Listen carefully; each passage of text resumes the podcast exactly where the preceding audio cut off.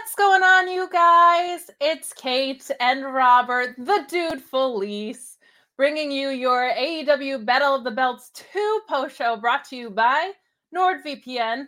It is April 16th, and we are here talking all things AEW Battle of the Belts. How you doing, Robert? Doing great, Kate, and that rhymes, and I'm already excited about that. This was a fun show, you know. I think this will be the even more fun show because it's you and me. And when do they get a dose of you and me? They don't really get that. We've only, I think, done outside of like Christmas streams or whatever. I think we only did one SmackDown review together. That's right. And the only thing I remember about it was saying that you should be wearing Nikki Bella's gear. I don't even know why that came up, but it did. And uh I'm not saying you let down the people, but I am saying you didn't bust out any Nikki Bella gear. I didn't, but I do have the Hitman gear on got the WWF background going. I think I'm representing wrestling well. You are. Nobody is better than the Hitman. Nobody is better than you, wonderful watchers and tuner inners at home. I'm trademarking the term tuner inners. That's just fun. If you'd be so kind to get in your super chats and your humper chats, what is a humper chat, do you ask?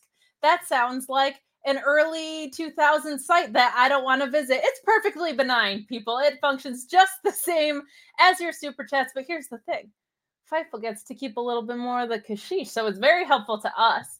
If you can go to humperchats.com and send in a humper chat. If not, you want to rock some super chats to get your statement or question read on air, feel free to do that as well. We got Louise moderating for us, who always organizes those for us and does such a good job. And if you would be so kind to leave a thumbs up on this video, it really helps people find us in the algorithm. And yeah, thanks for hanging out with us on your Saturday night. Really, though, they need to understand Saturdays are for humping. So the humper chats is where we need you to go.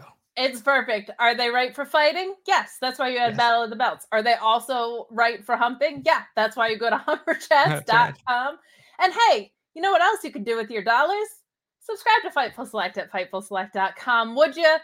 AEW and ROH contract news breaking over there this week. So much great stuff going on. So many stories. Sean's got his finger on the pulse of all of it.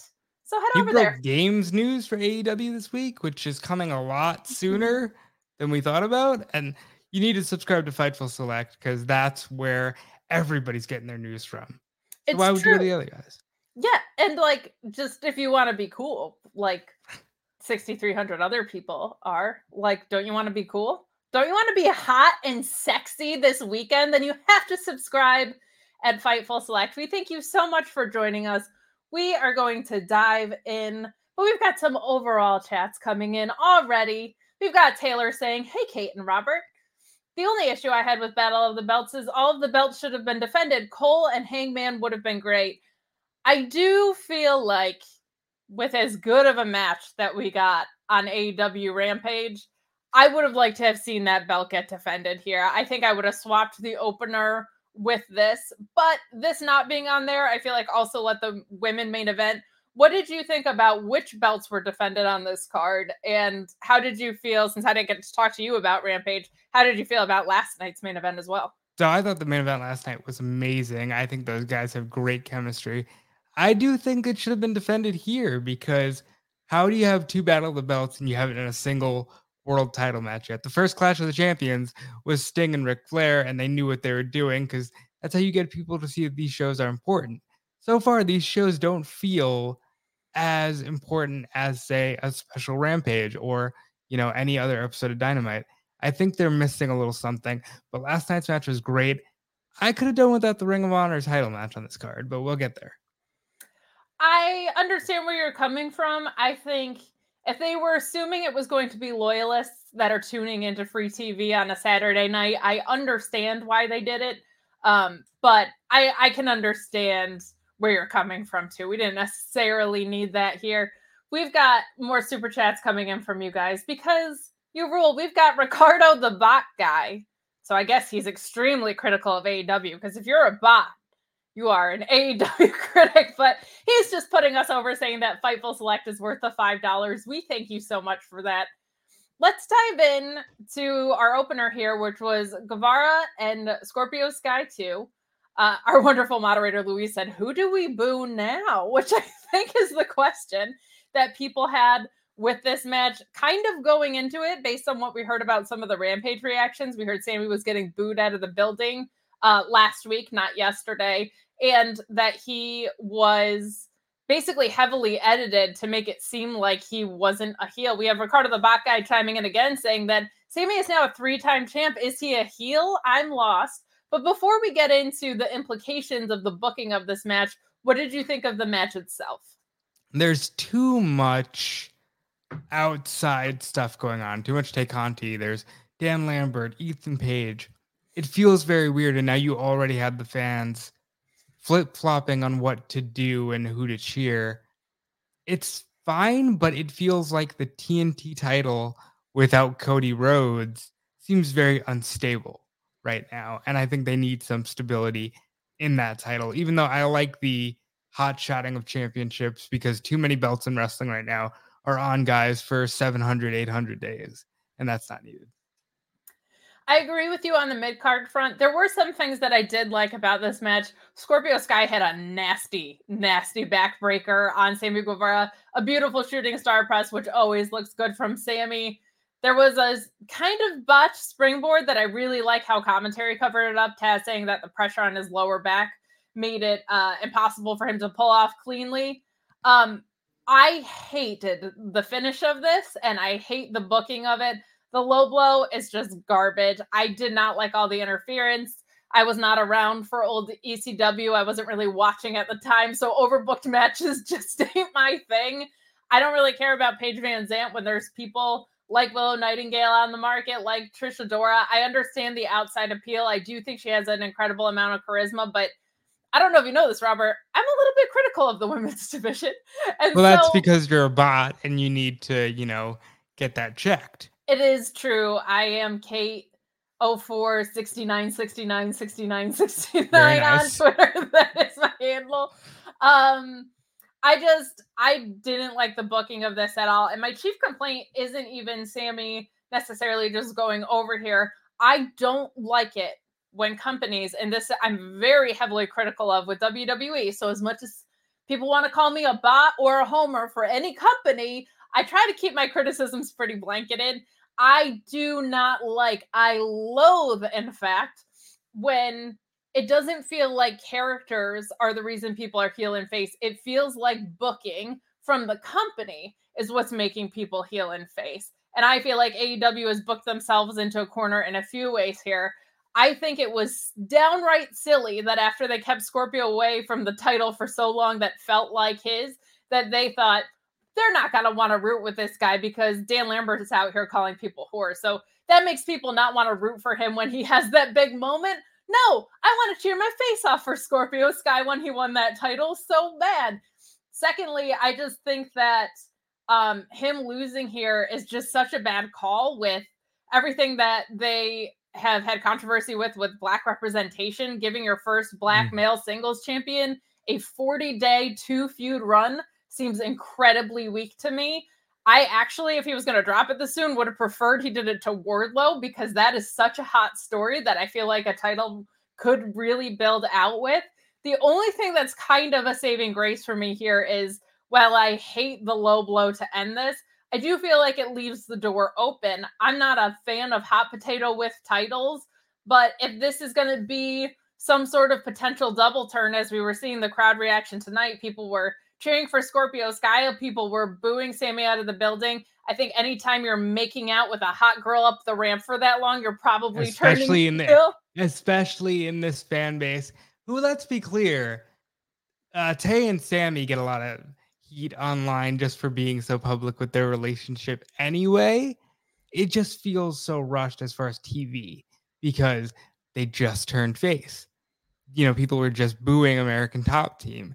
It just seems like, hey, we want to cheer Scorpio. Hey, maybe we're a little sick of Sammy. He's got that like John Cena, for lack of a better term, kind of reputation where it's like, okay, you're pushing this guy. We don't want this guy because you're pushing him. And that's not fair to him, but I think it can be good for Scorpio in the long run. I think it can too. And to Sammy's disadvantage, they kind of just put Sammy and Tay in the spot that Cody and Brandi were in. Like that's been very clear that they just kind of like copied and pasted what was being done, and people weren't liking it then. So if you're gonna drag it out with a different couple, that also doesn't feel like it's necessarily the best move. But we have a lot of people that are wanting to talk about us this with us. We have Harry Izawa saying, Welcome back, Robert, albeit briefly, and hello, Kate. One day, both of you must choose a cosplay, wear it, and also the SGS join in. Love my SGS people. You guys are so wonderful. About the show, Scorpio Sky and the women deserve way better. We will get to the women's match. I didn't hate necessarily what happened there, but I have been very outspoken on my overall thoughts about what happened with the division. We got Doc Mueller, who made my day yesterday and inadvertently today with some very kind messages and um, unnecessarily wonderful gifts. Uh, chiming in saying that hot baby baby faces making out won't work. Turn them heel. I feel like that was very calculated and intentional. How how makey outy they were coming up the ramp tonight. yeah, and I think they're gonna eat it up. I think Sammy works better as a heel anyway because his best stuff was when he was with Jericho as the Sex Gods, and I think Tay fits right in right there. And they've already kind of said that, you know, they've had sex with the TNT title around. And I think it's going to be a very natural transition, except are you going to allow people to properly boo them or are you going to try to force this thing be a babyface? So I actually saw Tay when she was signed with NXT working heel at just like a house show at Cocoa Beach, I think, randomly in Florida. And she worked so well as a heel. She was doing so much fun stuff for someone who at that point was so early in her career. So I am hopeful just because I I actually saw a small sample of it years ago and I thought she was great. I also think naturally you have a face champion, so you're probably going to see more people turning heel just so that your list of challengers makes more sense. So I don't hate that. Um, there are a lot of women turning heel right now, which we can get to later. Um, but we have more chats coming in. We have a guy simply named C who said, Scorpio Sky has to be one of the most overrated wrestlers I've ever seen. All the hype from Twitter just to Met and the ring and on the mic. I don't think it has to do with his capabilities as a performer at all. I feel like if you saw his previous work and his earlier AEW work, he was fantastic this Dan Lambert crap is holding him back. I've said it time and time again. The title has just not felt important in Scorpio Sky's hands so far because of this. Um, but I actually liked him and Ethan Page before Dan Lambert joined, and I I think Scorpio Sky is a natural face. He's someone that I find very likable and that I want to root for. What do you think about Scorpio Sky overall, Robert? He's he's good. I do think you're going to start to see more reactions like that because eventually everybody loves to turn on the fan favorite. You know, we saw it with Bryan. A lot of people think, you know, Daniel Bryan was a great intercontinental level champion. He wasn't really a WWE championship guy. I think a lot of people will feel that way about Scorpio just to be the contrarian. You know, that's just the world we live in. But I oh, like oh, Scorpio. Yeah.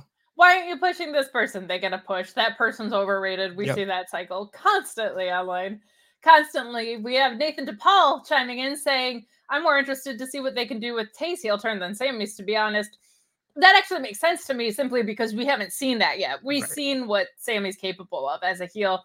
Tay is fun as a heel from just the one match I saw her work. She was a really good blend of looking pretty vicious because she does have a judo skill set and also just understanding um, how to connect with crowds as a heel. Like she she was really good about that. And I um, also, she's the most improved wrestler I think I've ever seen in my life. Because when she got released from NXT, I remember being like, okay, she'll probably never wrestle again. And then immediately she goes to AEW and just has the run of a lifetime. And I can't wait to see what she does now because now the one thing she has that she never had before is confidence. And it's going to be interesting to see how she parlays that going forward.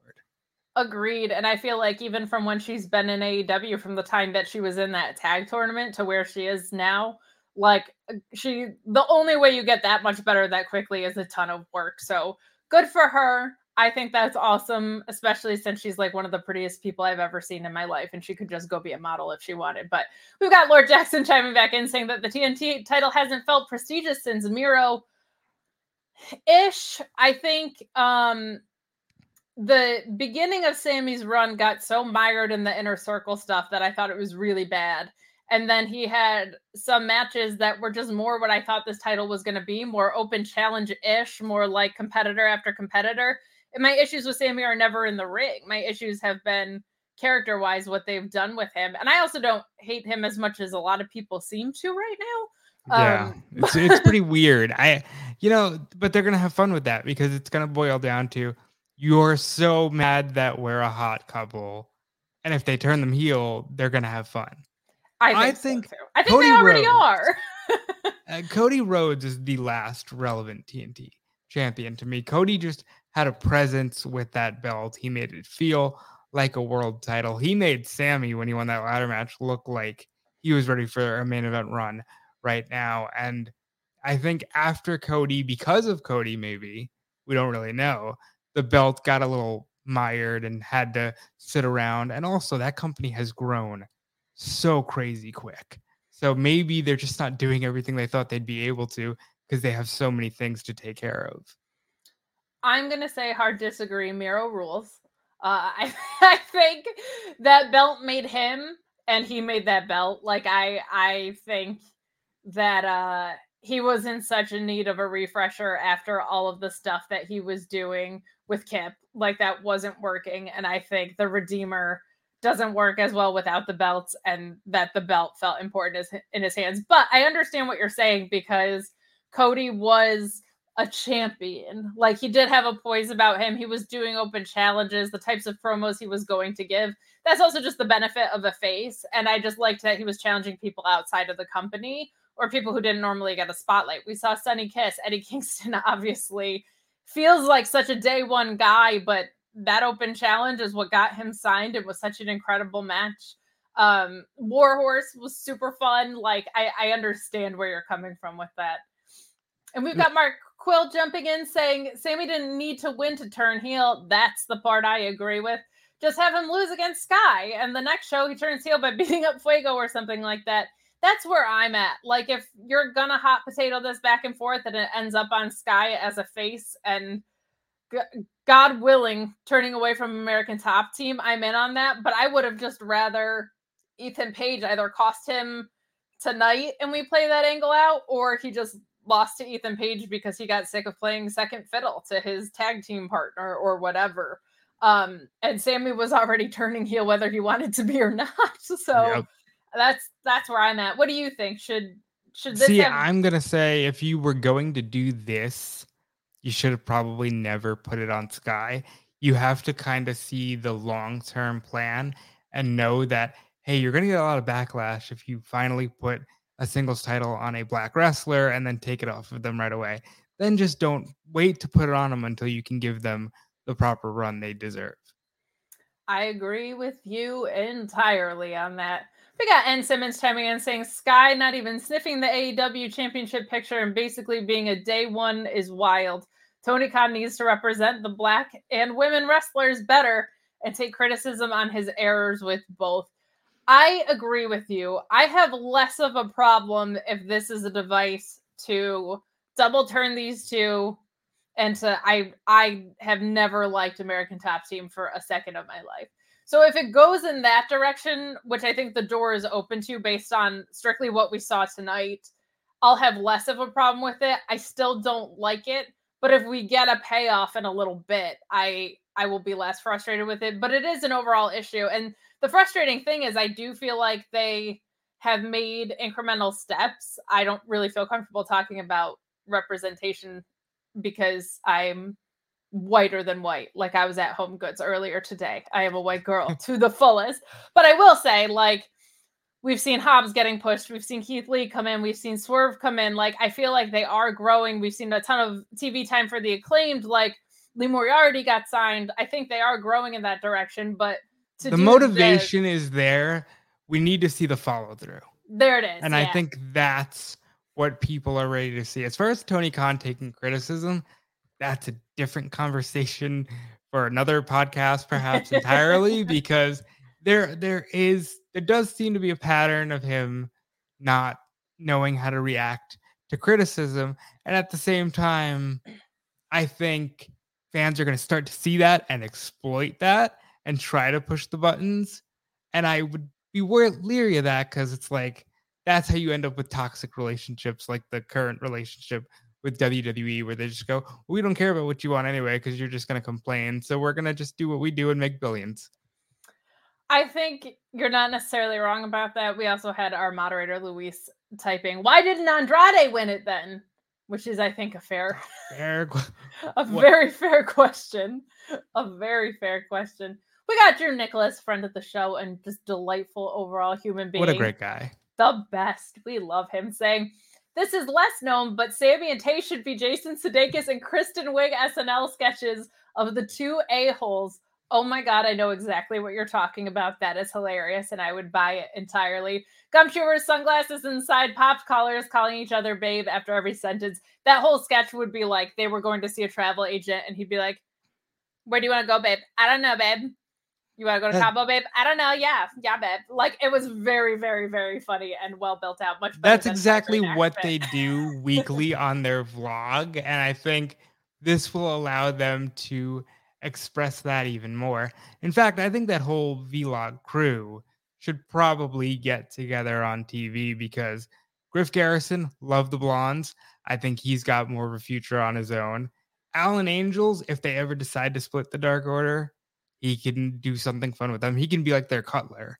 And uh, yes, of course, Fuego is essentially Sammy's cutler as it is. So I think there's a lot of fun things they can do, but they do need to turn them. I agree. And I think it's headed down the mountain. I mean, today's reactions and their behavior, I think, was quite indicative of that. And Scorpio Sky was getting cheers at the end of the day. Like, you can book people how you want, but fans are going to react how they're going to react. So Kevin Hale chimed in via humperchat at humperchats.com saying, This does mean Lambert stops wearing that belt, right? I think so, unless it's an angle to break up American Top Team. He might say, like, well, Sky lost a belt, but I didn't lose my belt or something. I think that could actually be fun. Um, especially because he might be like, well, I don't want them doing dirty things with it or whatever. That could get silly. I think I think Dan Lambert needs to take a break. I think he doesn't need to go away forever. Yes, he but does. he needs to take a break. He I, needs to go away. Forever. You know, but I understand that they like him enough that he's never going to. So at least give us a little bit of a break. You are more accepting than I. Go away forever, Dan Lambert. I don't need you on my television, literally ever. Jacob Salazar, who's delightful, also chiming in saying, I get AEW gives wrestlers more creative power, but they need to just take that away from Sammy because nobody cares about your relationship and horniness. People care. People definitely care. Um, him saying that we make fun of 2.0, 2.0 divas uh, which is what we affectionately NXT call- is very horny. I just I I'm never on the NXT show, but I do have to really that show has become a very horny show on Tuesday nights. It and really is. It really I th- is. I think they can kind of latch onto something because Edge and Lita was one of my favorite WWE pairings, and they just pushed every boundary to the point where Lita said they made themselves sick with how they acted on TV. and I think Sammy and Tay can do that. And right now they have that genuine feeling towards each other. So it'll come across fun on TV. And also, uh, obviously, we've all changed our opinion on this, but Ric Flair did make a career out of flaunting his horniness on wrestling television every single week. It's true. And in doses, it's fine. But they're getting reactions. Like they're getting negative reactions, so they need to do it as heels. But it's not um I don't think it's that people don't care. I think it's that people hate it. So they're doing something that they're leaning into. You know, I don't think Sky is working as a heel because I think people want him to have the title and want to cheer for him. I don't think sammy is quite working as a face. So not in this angle, not in like this couple central thing. Um, so if this is leaning in the way of them double turning, I I don't hate that. Um, but they just need to do it the right way. We got Nathan DePaul chiming in saying AW just posted a phenomenal Ethan Page and Scorpio promo. Dan barely talked. I think this is all going the direction we want. I hope so. And I, I've just always thought that Scorpio Sky was very good on the mic. I think Ethan Page is phenomenal of the mic. Luis said, This is the direction it should have been from the get go. and I, I do agree with that because the one thing I never liked was Scorpio leaves SCU because he needs to be on his own. And then the first thing he does is surrounds himself with new people. It never felt right, but I think they thought Lambert would get the heat. The problem with Lambert is he gets the worst kind of heat because he just gets on the mic and says, I'm to act like it's 99. And if you complain, I'm just to say that you're snowflakes. Eh, and I get what you're going for, but even that's a tired act. And I think they're ready to move on from it. Yeah, I don't need Diet Coke Jim Cornette on my screen at all. Uh, we got Chick Salazar chiming back in asking if Sammy will be a transitional champ to Keith Lee. He's definitely going to be transitional to someone. I'm hoping it's back to Sky. That would be my choice because I just feel like he's gotten so robbed. Um, and that this feud was so unfair to him. So either him or Ethan Page to start. I think I think Scorpio Sky and Ethan Page could be a three to six month feud that I would not get tired of for a second. Um, Ethan Page just saying you got every opportunity out of this and I didn't get anything. Man, he could be a real jerk like that. So I don't know if it'll be to Keith Lee. I actually feel like Keith Lee might skip TNT and go into the world championship picture before he were to ever drop down to the TNT title. What do you think about the belt being back on Sammy and where that could go? I think it will be transitional. I do think, listen, we got Danielson who needs a belt and needs something to do. I think Danielson could have a lot of fun saying, I'm married. I've even wrestled with my wife we don't need to flaunt our relationship. Ooh, you know, like yeah, th- yeah, There's yeah, some fun to be had there because Brian makes no bones about it. He hates vlogs. Like he hates the idea that you're a champion and you're running around more concerned about making content for a YouTube channel. I think that's a good way to go with it. I think there's also there's Darby, there's Keith, there is a whole load of baby faces that Eddie Sammy can Kingston. drop to. Give it to Eddie Kingston doesn't win a belt until he beats CM Punk for it. Yeah, that's I mean that's my dream of all dreams. We got the nerd guru chiming in via humperchat at humperchats.com saying new agenda is to get Swerve Keith Lee or Ricky Starks to take the title off Sammy soon. Guy has go away heat. I think the go away heat is going to turn into a little bit more of a normalized fun heel heat soon. Um, but I do think he's going to be transitional. He actually had a really healthy run already with this title, so I don't think they need to extend it that much longer.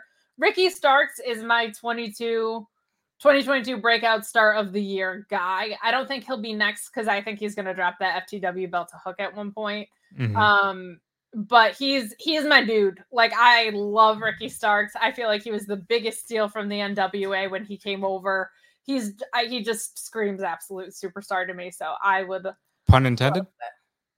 Um, I usually intend my puns because I'm not a coward, but that one was actually not intended. So. Ricky is phenomenal. He does need to drop the FTW belt to Hook.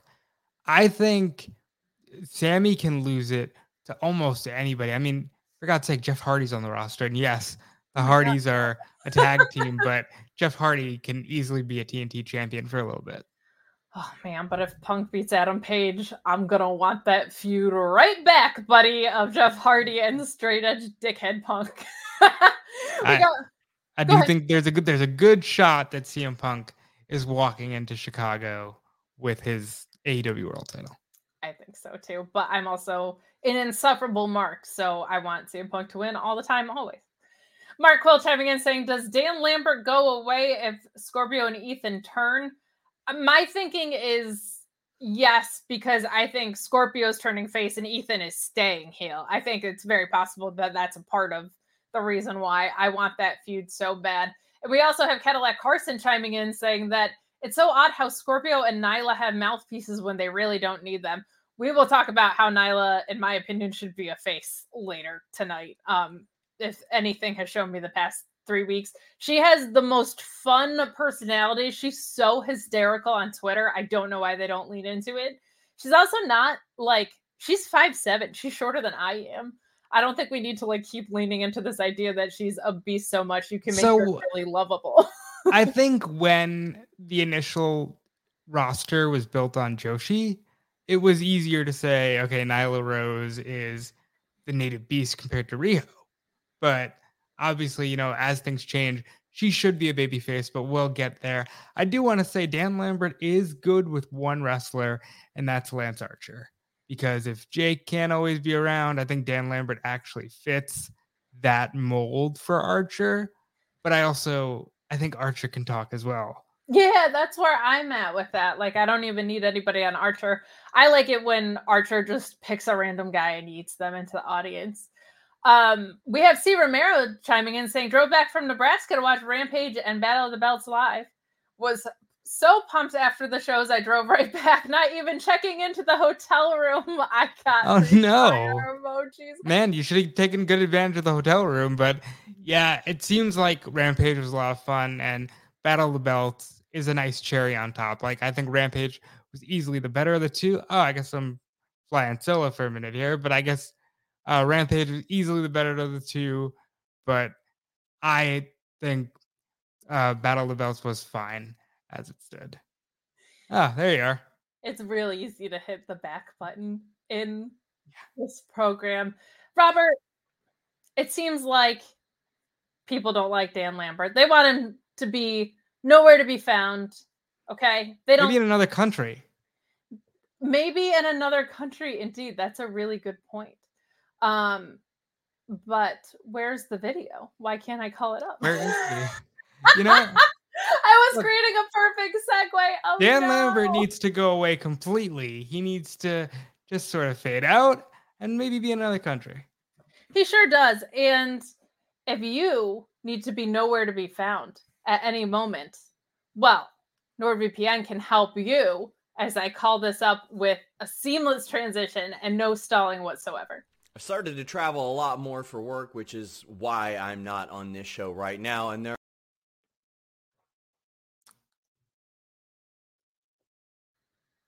Oh no!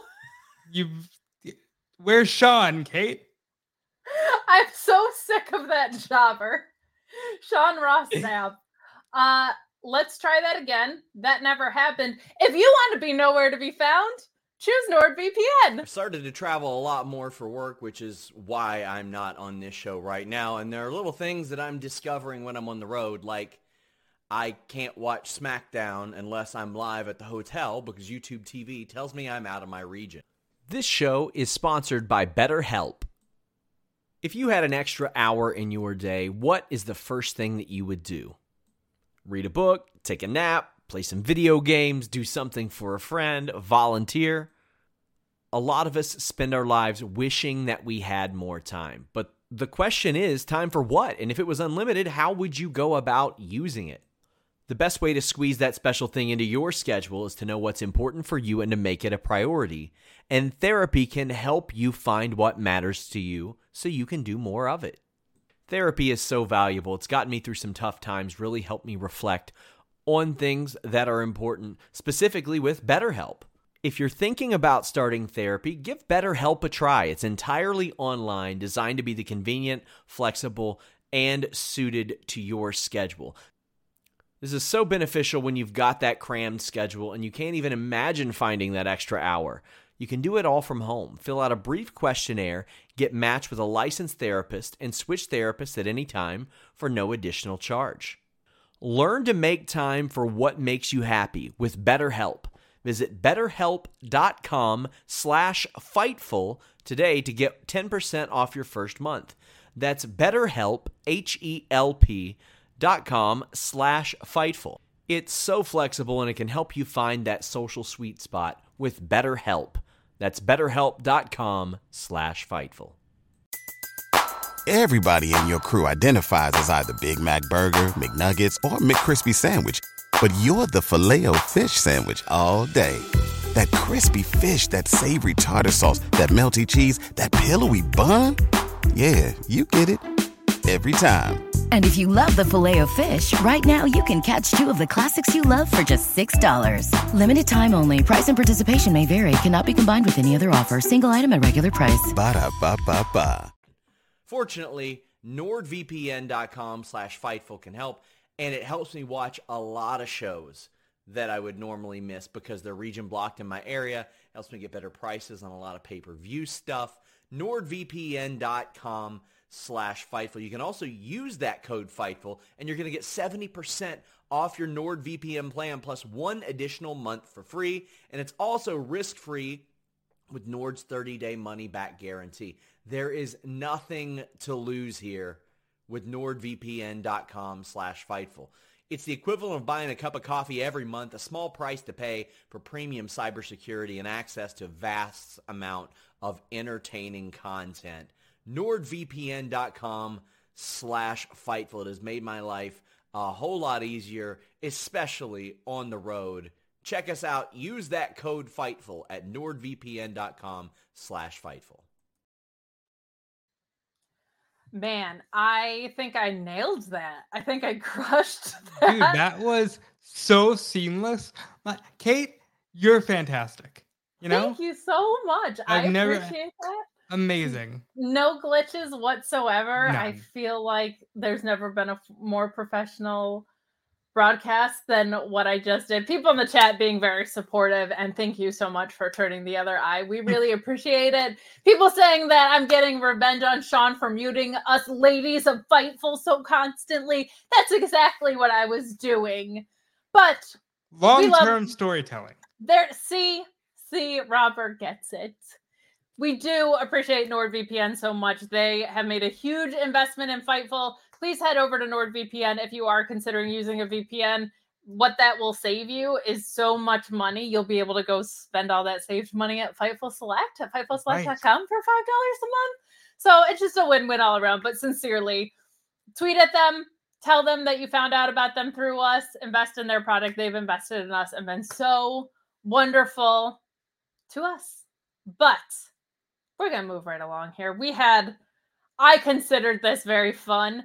This might not be like something that needed to be on this, but Jonathan Gresham and Dalton Castle with the original boys at ringside. Man, if you don't love Dalton Castle, I don't love you. I'm so glad he got to work on such a big stage. He's such a consistent performer.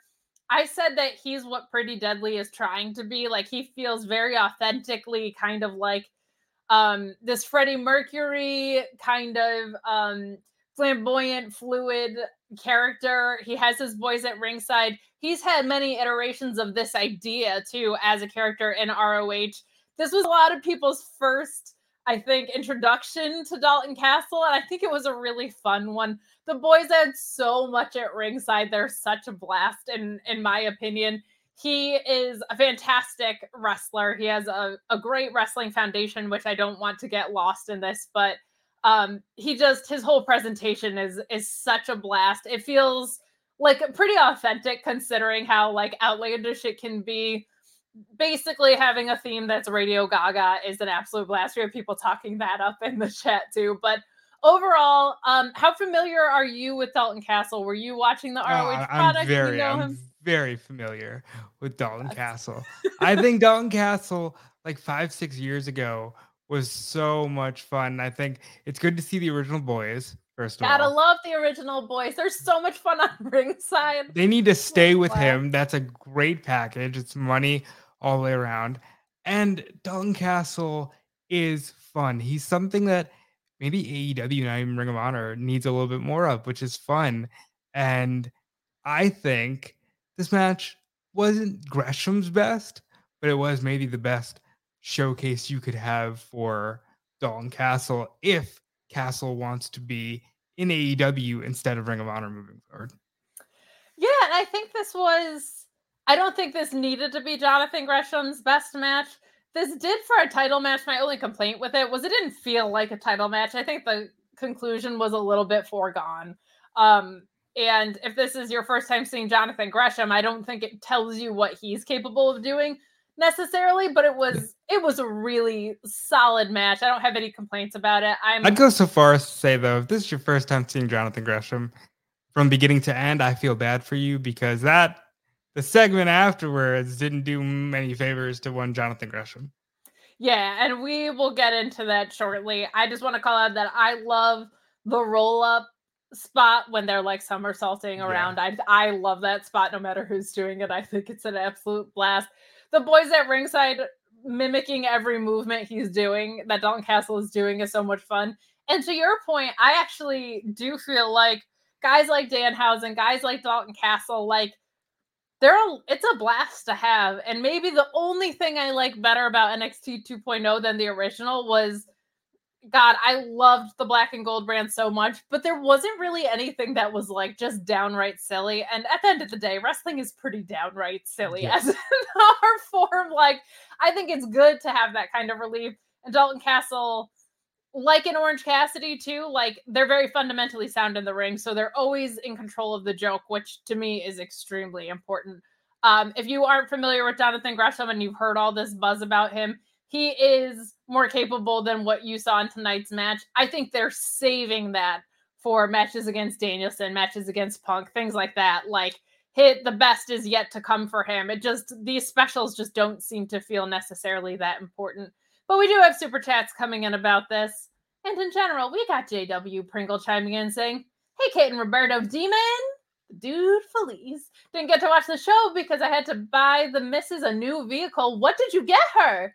But saw you were alive and had to say SGS for life. We appreciate you. You guys have created the greatest little community with the Sour Grapes Society, Thank and kudos you. to you and Alex. Thank you. NXT is usually pretty bad, so I've just been saying we don't do a review show anymore. It's basically a variety show that we talk about wrestling in. Like it's gotten so out of control. But this post match left a lot to be desired for me. I'm gonna throw it to you first. What did you think of the post match? You sounded sour on it, like I am. I just don't think this is how I want my first Samoa Joe thing to kick off either. But you take it away. Satnam Singh, who debuted uh, attacking Joe from behind after the lights went out, just shows up with Sanjay Dutt and Jay Lethal, and he makes it down to the ring in pretty quick fashion. So maybe they didn't need the lights out, lights on uh, takes out the boys, takes out Castle, and then he gets in the ring. And look, there are a lot of jokes and everything made about uh, Jonathan Gresham's height, perhaps unnecessarily, because it's, you know, he uses the leverage very well. But seeing him in the ring with Satnam Singh for two seconds, and you're just like, oh dear, it, it did not do him any favors. If you're one of those just diehard contrarians that's just like this guy's too small. AEW they focus on the small people. This did not do any favors. And like you said, is this really the first thing we're doing with Samoa Joe? Now you can hot shot directly into Joe versus Punk or Joe versus Danielson. I understand that, but Joe versus not, Keith Lee would be a sight to sing. see, though. I mean, like there, there's so many. Joe versus Jericho. Both of those dudes have been in the the business forever, never fought each other. You know, just anything. Uh, Joe versus Lethal, who's kind of even after all of this, still just in Ring of Honor, which is a choice. Uh, Sanjay Dutt, you know, eh, he's great. I always liked him in TNA, but I don't know if this is what we need, and I don't, I don't know if this is going to pay off.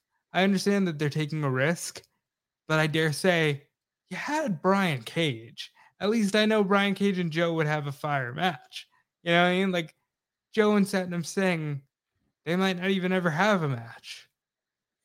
Yeah, and what's weird is wrestling wise, it makes sense, but in execution, it doesn't. Like, if you want someone to get over in their debut, having them with Samoa Joe makes sense because nobody's going to be as over as that guy coming into this company right now holding a Ring of Honor title. Like the actual framework makes sound wrestling sense, but the way it's rolling out just does not. And with Jonathan Gresham, I love a good David and Goliath story. I think if Bryan Danielson can do it, Jonathan Gresham can probably do it, but it's way better when that big man has had some experience under yeah, their belt say, to make that work.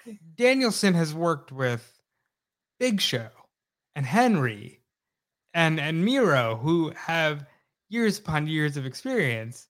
you're putting Gresham potentially in there with a guy who has none, and it's just not a favor to him. Agreed with you there. We got the bad one, Jam Beard, chiming in saying, Missed the show, but I've seen clips. This is a way better uh, use of Satnam compared to Dynamite. Looked less like Khali this time. Give me a stable of Gresham, Joe, Lee, and Sydal. This is better than Dynamite. I will say that much. I just still don't love it, but this is a better execution of the program that they seem to be rolling out um than making someone seem like a big deal when he wasn't. But we've got super chats about the match itself. We got C. Romero chiming back in saying ROH title on Battle of the Belts was a genius idea. Gresh versus Castle created some new fans in the arena sitting near me. Oh, very cool. I love hearing that. That's always that's the best. I love when people get introduced to new guys and are won over. The crowd loved the boys at ringside. How can't you? When the when did the Tate twins get back with Dalton? He destroyed them last year. Love seeing the original boys. Love hearing that they got over that quickly. I these just feel like very exhibition type specials. Which is so weird, right? Because Ring of Honor, all due respect to AEW, Ring of Honor is more known than AEW. In fact, it felt like AEW took a lot of the top people from ROH, it just seems weird that it's like we're reintroducing what Ring of Honor is when they weren't gone that long. Agreed. I do understand though if AEW has a bigger fan base and you want them to get excited about Ring of Honor, like let's assume let's assume that TV is coming down the pipe. We don't know it. I don't even think they know what it is, but I think they're thinking they can get interested in it. Introducing them to that I think is a good idea and to your point, if Dalton is going to show up, and Gresham definitely seems like he's going to be showing up in AEW, like that makes sense to me to introduce the crowd to who these guys are. But it is weird when it's something like Battle of the Belts and it feels this unimportant across the board because I just feel like, other than the opening match, like you knew Thunder Rosa was walking out champion, right. you knew Gresham was going to retain. So I do understand your point there. It's just weird that these are like specials and they they are made to not feel important call it something else other than Battle of the Belts. and if if I'm doing something where I'm trying to get interest in ROH, I'm not leaning heavily into a guy who has no experience whatsoever. I'm leaning into Gresham and Joe and Sydal and Lethal and these people that have clout with the Ring of Honor audience instead of saying, okay, we got Brian Cage and uh, Tully Blanchard Enterprises, which is all big guys, and Satnam Singh, who's a big guy. It feels like they're slowly already changing what Ring of Honor can be. And I don't know if that's the way to reintroduce this to the fan base. I do think it's good that FTR has the tag belts because I think that's a very good call. But it is kind of odd that, like, pretty much everyone in that company has a history there. So why aren't you leaning into that? But I'll also give them time to work that out. Like, it's not even really fully rebooted yet. So I will only complain about what I actually see in front of me, which is why I'm whining about some things that we saw tonight. But we got Ricardo the Bot guy saying Gresh versus Castle was fire. I don't know what you watched, Rob. Well, that doesn't seem very bot like. That seems very complimentary to what we saw. Mm. We've got maybe he's the maybe he's the good bot. He could be. He's a positive bot. We we like that about you. We got Matthew plus my arch nemesis saying, "Where do I apply to be a Dalton Castle ring boy?" Oh man, you might have missed your timing on that because he's had a pretty good stable of ring boys. They've rotated in and out, but these are the OGs, so I really like. I really that. hope that they just this is the package. You need to keep uh, the Tate twins with Castle. It's so much fun. It's such a blast. We got all elite Dan saying Gresham and Dalton remind us that honor is real. I also loved Excalibur talking about Jonathan Gresham's journey with the title since he won it. Commentary did great during this match. That's a very good point. Makes him feel like a big deal, which he is. He's one of, if not the best technical wrestler in the world. Um, I think Danielson versus him is going to be one of the most historic oh, matches yeah. of the decade. I think you think? Do you think they do that on ROH grounds or AEW? I think if they can time it for ROH's first TV or like first major event under their wing, that is like the most gangbusters thing that you could do. But also the way Blackpool Combat Club is building out, it would be very cool to have like the Foundation versus Blackpool Combat Club. Like that could get really, really, really fun. So, but if I if you can pull it off to do that on the first ROH TV feels so um rooted in what Ring of Honor was supposed to kind of all be be all about, in my opinion. What do you think? I think if you don't do it on Ring of Honor, which I think you should at least first, because Danielson has to go back there that's a good Danielson match for All Out. You know, if he's got nothing going on, put him in there with Jonathan Gresham. Keeps him away from the title too, if you don't want to throw him into that TNT picture. We got a couple more super chats about this, and then we will throw it to your main event like we're Mark Henry. But we have Mark Quill chiming in via Humper Chat at humperchats.com saying, I think the reason Gresh Castle didn't really land is that they didn't really build to it. They just announced that match on Wednesday and didn't run a hype package or anything tonight. I think a Dalton Castle hype package would have been a good call. Yeah. Um, he gave an incredible promo for Final Battle when they sincerely shoot did not know what was happening with that company. Um, so he he's just so fun. He's running around calling everyone baby chickens. He's one of the funniest cameos that you can ever get anybody. Um, but because he's such a character, I feel like a little bit of context would have been good.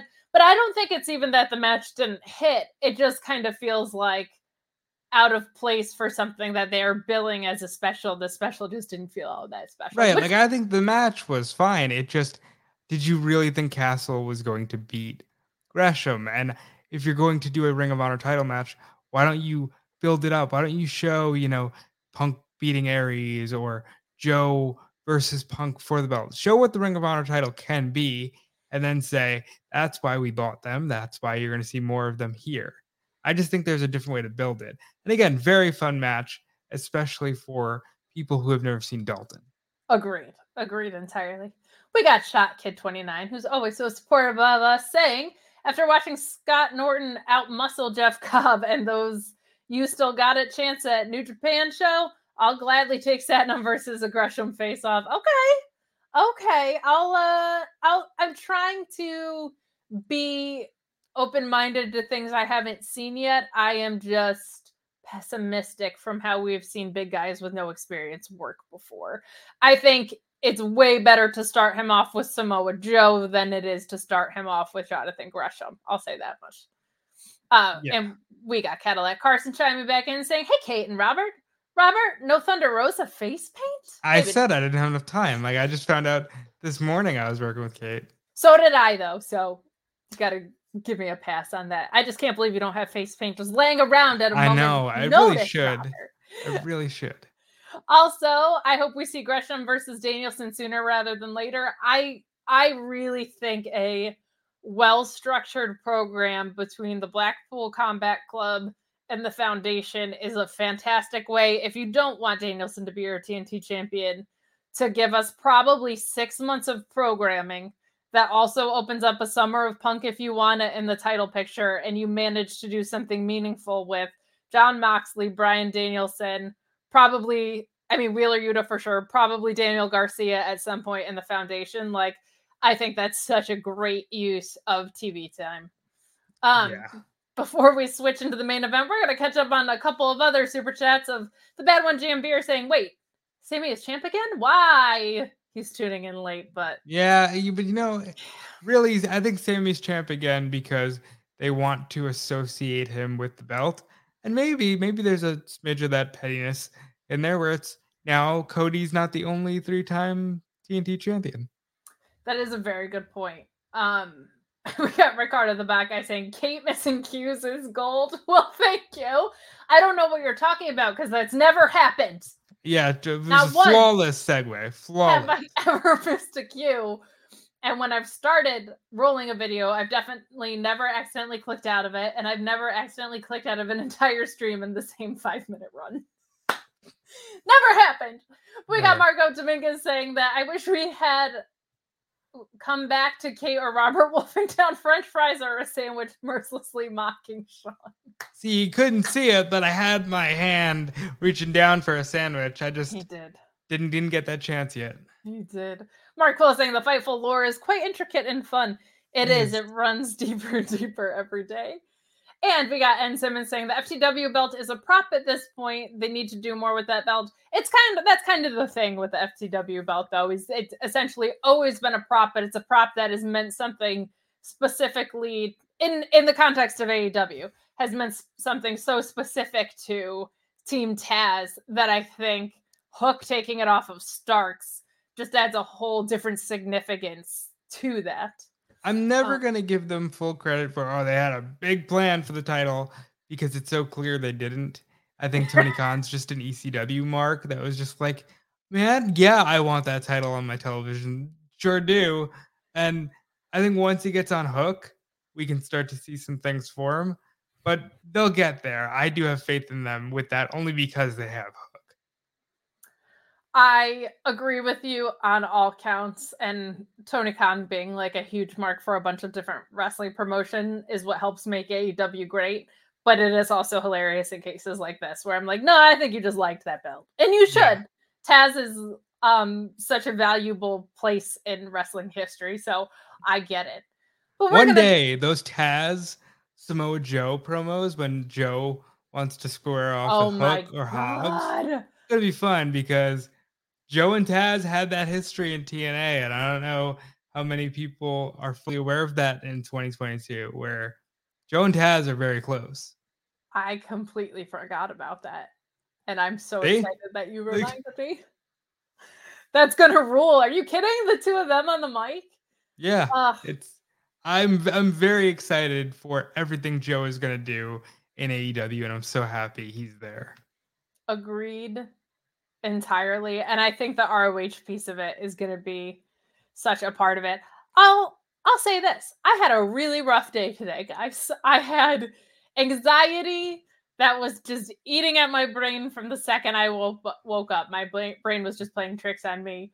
Um, uh, just feeling like I wasn't doing anything right and being a burden to everyone. And so, what do I do in that situation? I turned to Samoa Joe. Okay, I went back and watched a bunch of Samoa Joe just beating the crap out of each other. Uh, Kenta Kobashi and him, I watched. I watched him and AJ and Christopher Daniels. I watched him and Jay Briscoe, which was one that I need to watch more. I of course watched him in Punk because I'm me. Yeah. Um, there he's. It was so easy to put everything aside when that guy's on my screen because he's just one of the most efficient best wrestlers ever. And um from everything he does on the mic to everything he does in the ring i'm the biggest nerd for the walkaway spot in the world. I think it's the most logical thing anyone's ever done in a ring. Uh i it was so it was such a welcome escape from a really dumb day. And it Yeah. really like helped out a lot to be honest. You know, first of all, I didn't know we shared a brain. Second of all, honestly, Joe versus Daniels versus AJ is one of my go-to matches as well. In addition to Joe versus Punk, specifically the first two that they did in Ring of Honor. Joe is so good, and I'm glad, even if it's only for six months. Like even if we only got him for six months, I'm glad we're getting him in the ring because the way it looked like he was gonna go out before, I wasn't happy with. Agreed. And even when he was in WWE and not cleared, I felt like he was far and away their best commentator. Like what he did on the commentary desk was something that was such a needed voice and like had um just like this phenomenal if one of our mods can block some of these spam dorks. There we go. Sorry. I just did it. Um he was feeling such a need there where he was very much able to balance out like the wrestler perspective side of things, which I think is usually like the key thing that people are looking for, and then um, the ability to just fill in the gaps with some great, like, essentially just knowledge. Uh, so I think backstage, I think on commentary, I think he could manage a stable and crush that. So in ring wise, however long we have left with him, I'm so excited. But like, I just think that the value is going to supersede his in-ring abilities for for decades, literally decades. I mean, honestly, and Shawn Michaels and Triple H were very open about leaning on Joe and Regal for Yeah. the future. And look where Joe and Regal are now. So the business is in good hands. agreed, agreed. There's a lot of great backstage minds there, but we do throw over to the main event. Robert, it's time For the your main event. Uh, We've no, got some Good for Mark Henry for getting that over because that seemed like the dorkiest thing, and everybody loves it every week. So good for him. it feels like you get this little slice of NWA and Rampage. And when that happens at like 10:45 at night, I love it so much. It's like sincerely so heartwarming and I like genuinely look forward to him doing that. But we've got some super chats and some humper chats hopping hopping in here. We have I am Lelucha saying hate bot here. About 20 minutes behind, but wanted to jump to the show. Two of my faves, some love. Well, thank you so much. you. Rosa and Nyla was a solid match. Windy City Riot humps, according to him. Well, we appreciate that, chat.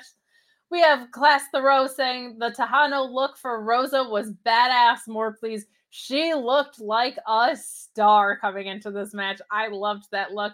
And we have Rich Southwood chiming in saying the Rosa and Rose match was really solid. Who do we feel like will be Rosa's first real big feud?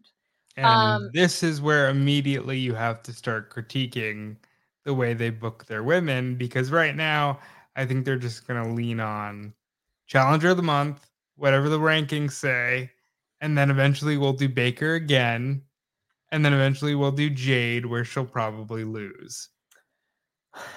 Yeah, I I'm rarely critical of the women's division. Uh, but- so I've heard.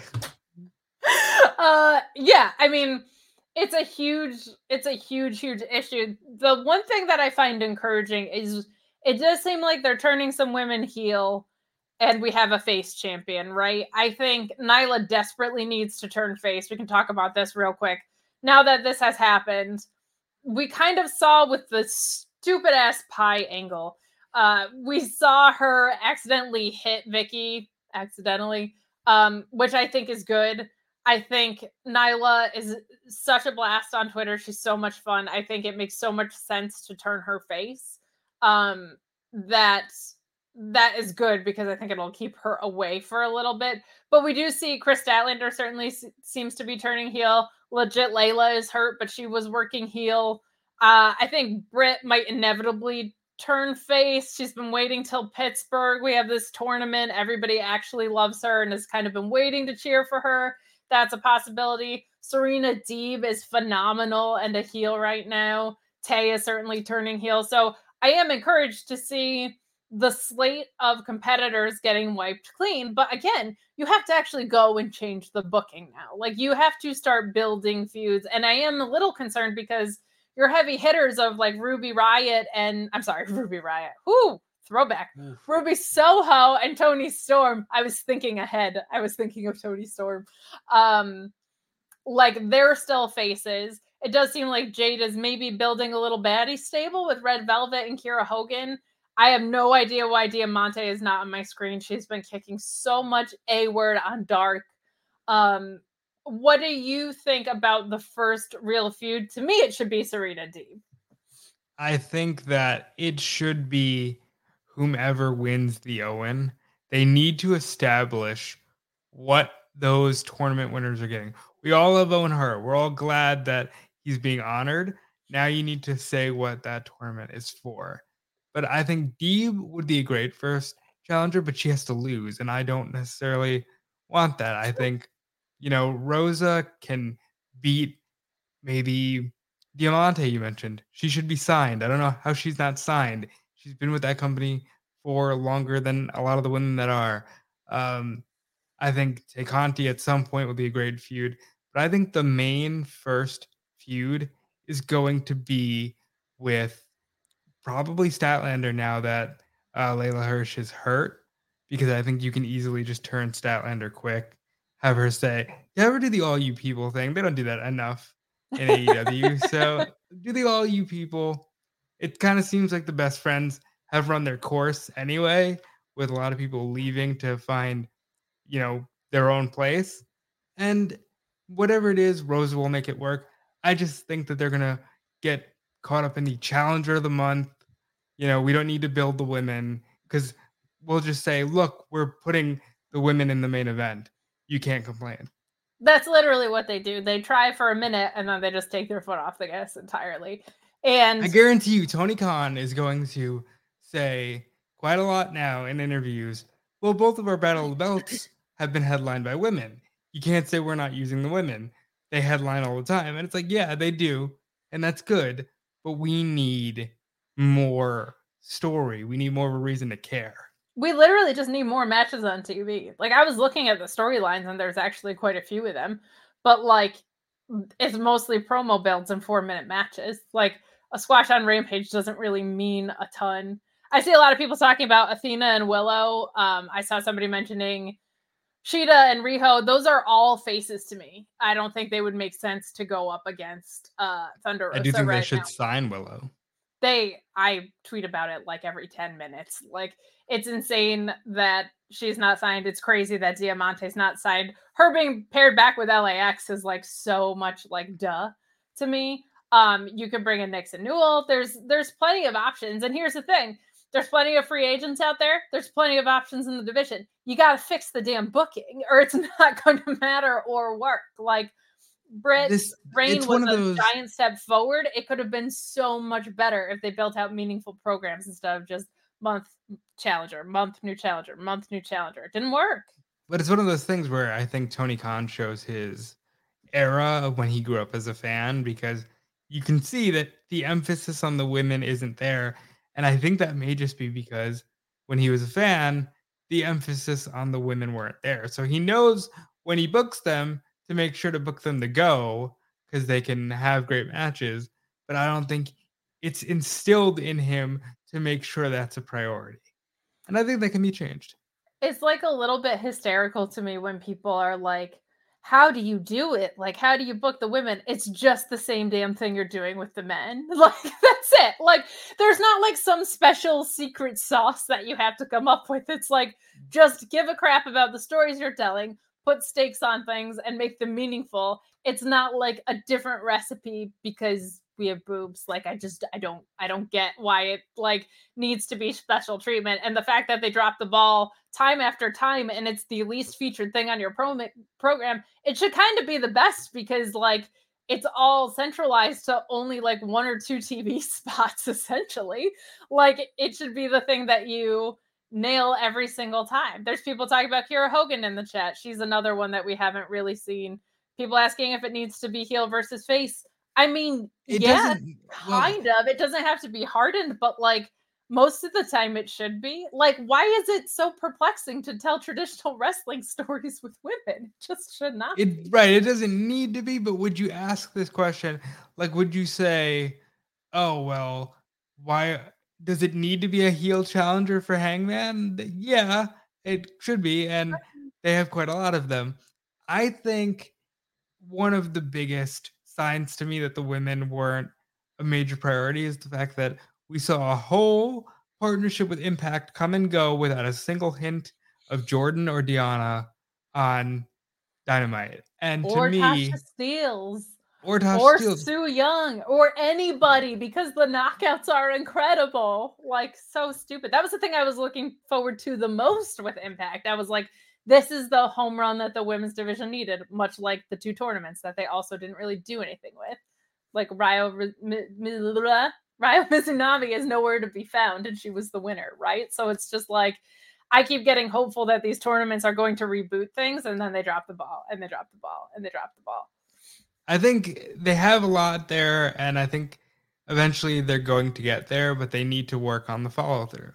Yeah, it's just it's literally just a matter of caring. Like if you don't think they have the depth, go out and sign people. They're there. If you think it's not the depth of the division and the parts are there, then you need to fix the booking. Like it's it's pretty obvious. So um I don't know who the next challenger is. Somebody mentioned Mercedes Martinez before. That's an obvious one if you wanted to pick up the pieces of what had happened with Britt. Um because they shouldn't just stop caring about that just because they had one blow off.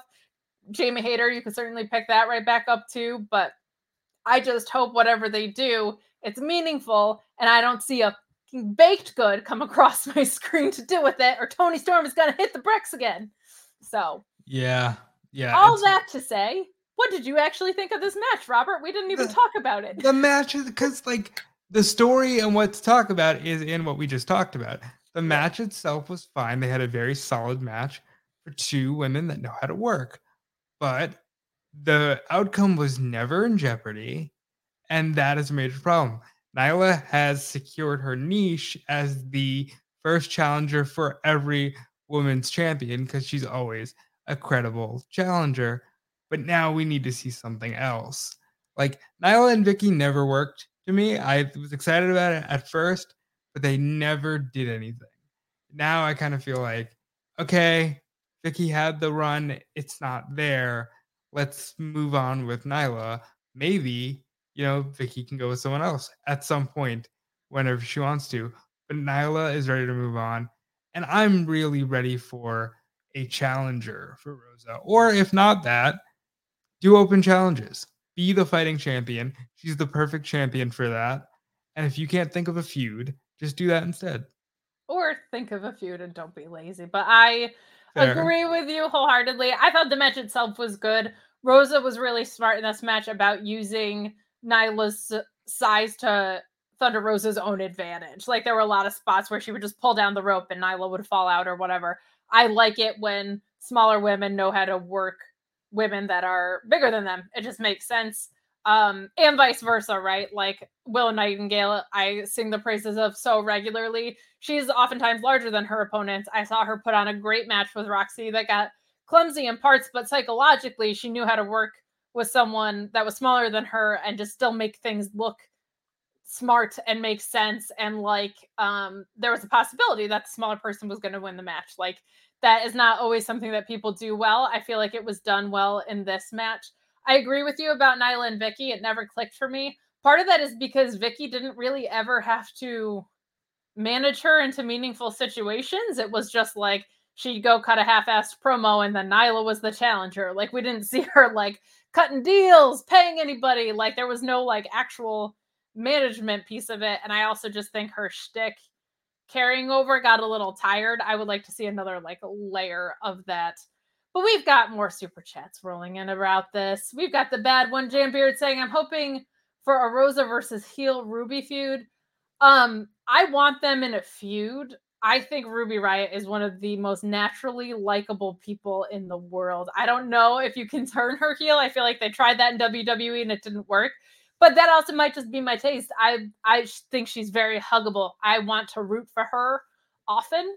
Um, what would you think about a heel? I, I think if you turn her heel, if you turn Ruby Soho heel, you end up getting what you're getting right now with Sky, where it's, but I don't want to boo them. I just want to see them win and cheer.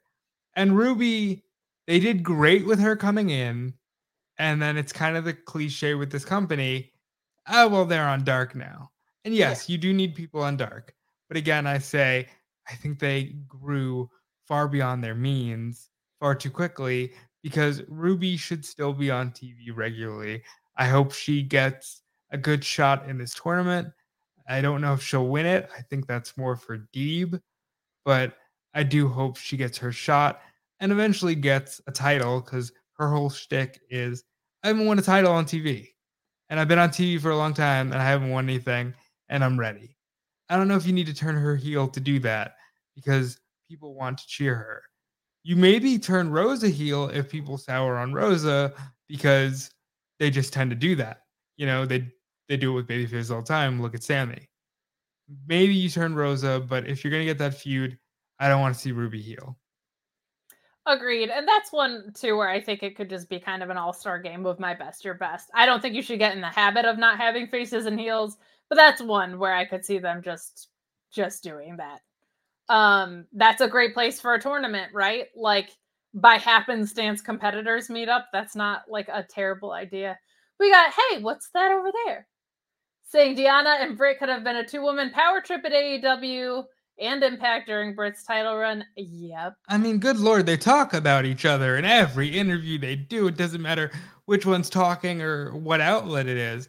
All they want to do is be near each other. I think there so, was a report that Britt like cornered Scott D'Amore or someone. like I believe cornered Britt, was like, I want that match. I believe Britt just said I cornered Scott D'Amore and I want that match. And it will happen one day. And when it does, we will all rejoice. Perhaps in Ring of Honor.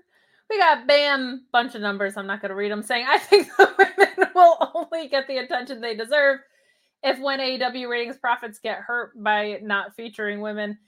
Britt was oftentimes the second highest or highest rated segment on the show. If they're looking at ratings, that should be something that is like incredibly obvious. I, I don't know why it's not to them. We got Harry Izawa saying TK needs to realize that the women's division is more than champions. Build stories with the rest of the division. It's actually kind of backwards to me. I feel like Shida and Deeb was one of the strongest stories that they've told. I feel like Diamante and Swole was one of the stronger stories that they told. And in general, I think that there's like an issue where the stories get lazier around the titles because they rely on the title almost too much. Like I think Adam Page has been a great champion, but other than Danielson, the stories have been a little bit weaker. I think by nature of the TNT title being more open challenging, that the the titles or the stories do get weaker by nature of it, but like certainly the the American Top Team stuff has not worked. It's almost like the titles get less attention in that way. Yeah, in, I think the rankings have hurt the company in that way because they tend to just use them as a crutch rather than, hey, let's come up with a compelling reason for these people to fight. I think if you want to look for a credible way to book women, look no further than the black and gold NXT. They booked it was such a formula, but it worked every time. You had a credible champion, challenger made their way up, challenger, you know, eventually overcame. And that's all you really need. And I do think AEW gets there. But I think this might be the one situation where Tony needs to bring on someone else to spearhead that creatively because maybe his head and his heart just isn't there. And that's okay. But you need to have someone who is. Maria Kanellis. Uh Shaka29 saying unrelated but Shota is Jay White's challenger in Chicago. Dang, he had a video intro with Mox. Wow, and Blackpool Combat Club confirmed. That would be really cool. That would be really, really cool. Uh, he looks great. Uh, as I look at him right now, he almost looks like a young Tanahashi. Like he's got the same yeah, kind of does. and vibes. I, am liking what I'm seeing. I am glad to see uh, Shota back. I love Shota Umino. I think he's he's the man. Mox and him had a great connection. And maybe we do see some of that in the Blackpool Combat Club. Agreed. That would be very fun. Hey, what's that over there? Says Face Nyla can be a legitimate threat to JTBS title. That is yeah. a very good point. That's yeah. a very good point. Mark I don't think Nyla beats her, but I think Nyla as a face is a very good story to be told. I yeah, I would like that program a lot. We got Mark Quill saying that time for the main event was 1613. Time for the build, 649. yep. Not great. We got the bad one, Jam Beard, saying Mark's main event line always reminds me of when Buffer was in WCW and the line "Let's get ready to rumble" was I think over. Michael Buffer is the greatest announcer just in general in sports because that he just had the voice for it. But again, good for Henry who got that over. It's true. It's true. I think it's so much fun. He's so likable too, Mark Henry is. The bad one, Jam Beard saying, instead of Sammy becoming three time champion, I wish it was him losing to Sky again. And it led to him and Tay turning heel, and Sky could have a longer run, which should have ended by him returning to a face Miro. Ooh, I like the idea of Miro coming back into that. There's so many places Miro could go right now, though. It's Miro needs to have full on vignettes that basically state he was fighting God for the last four months. He's been gone or whatever. That that's all he's doing. He's fighting God because he is the Forsaken champion. I miss Miro. I do hope he comes back soon. And I I have a feeling he doesn't need CJ. But I have a feeling CJ with him would hell. that could be really fun. That could be really fun. He's someone that I feel like got him versus Keith Lee, him versus I mean like there's so many he's so interesting to me because he's such a brute, but he sells so tremendously without it looking like um like he just looks very effective just affected despite his size which i think is just like such a cool thing and not something that everybody's necessarily great at. So it's like i loved him versus danielson. I would love to see him versus hobbs you know what i mean? Like he's so versatile in that way. I really really appreciate that about him. Guys last call for super chats and humper chats. We got mark quill saying with this stream the Kate-led SGS takeover of the Fightful streams is on schedule. You're very funny. Also glad to see Dude Felice back too. He's always a pleasure. This is only the second time Dude Felice and I got to be on. I know, man. We, we got to do that. Uh, maybe we should just say for every battle of the belts, it should just be me and you, Kate. I am very into that idea. And you know what? Alex might need a break from being the Friday fill-in guy for a while He because might. I think he might have a coronary if I make him watch SmackDown too much longer. But Mark Quill also saying that Mark Henry, the newest of the Council of Marks member, we do have a great little subdivision in our Sour Grapes Society. Which, hey, you know what? That is going to be my second seamless segue of the night because I'm going to real quick plug myself and say that you can catch me doing Sour Grapes every Tuesday night on the NXT Post Show. You can also catch me on Fridays with Sean Ross Sapp doing AEW Rampage. And then outside of Fightful, you can catch me on Wednesdays at the Mark Order Podcast. And you can catch me on Twitter as Miss Kate Faye, where I'll be posting all of my delightful commentary gigs that are coming up and all sorts of fun stuff and tweeting pictures of my dog. And before I let you plug all your stuff, we got another super chat from Hey, what's that over there? Which is like my favorite handle in the world saying Face Miro versus the House of Black. Holy oh crap. Oh my god, yeah. I didn't even think of that. We're, we're gonna need that at some point. Book it, Tony. Oh, yeah. yeah. Yeah. And then Louise chimed in saying, Oh my God, Miro versus Brody King is what I want. Holy crap. That sounds like a lot of fun. I agree. Well, Robert, we had kind of a a, a good but somewhat medium special tonight. I appreciate you breaking everything down with me. Where can the good people find you, Robert? First of all, the pleasure is all mine. Hope we get to do this again. You can find me everywhere at Dude Felice. That's on Twitter, on Instagram, on Twitch. I really want to be more active on Twitch. I'll be posting a schedule soon. I'll have a website soon. All that good stuff will be up there. And yeah, of course, you can find me every day practically on Fightful, writing up the news. Hell yeah, guys. Thank you so much for joining us. Don't forget to head over to Fightful Select and subscribe for all of the latest great breaking news. Thank you so much. Tomorrow's like the only day there isn't stuff going on at Fightful, but we will see you for our Go on an Easter egg hunt if you do that thing. Go on an Easter egg hunt. Enjoy the rest of your weekend. We're out.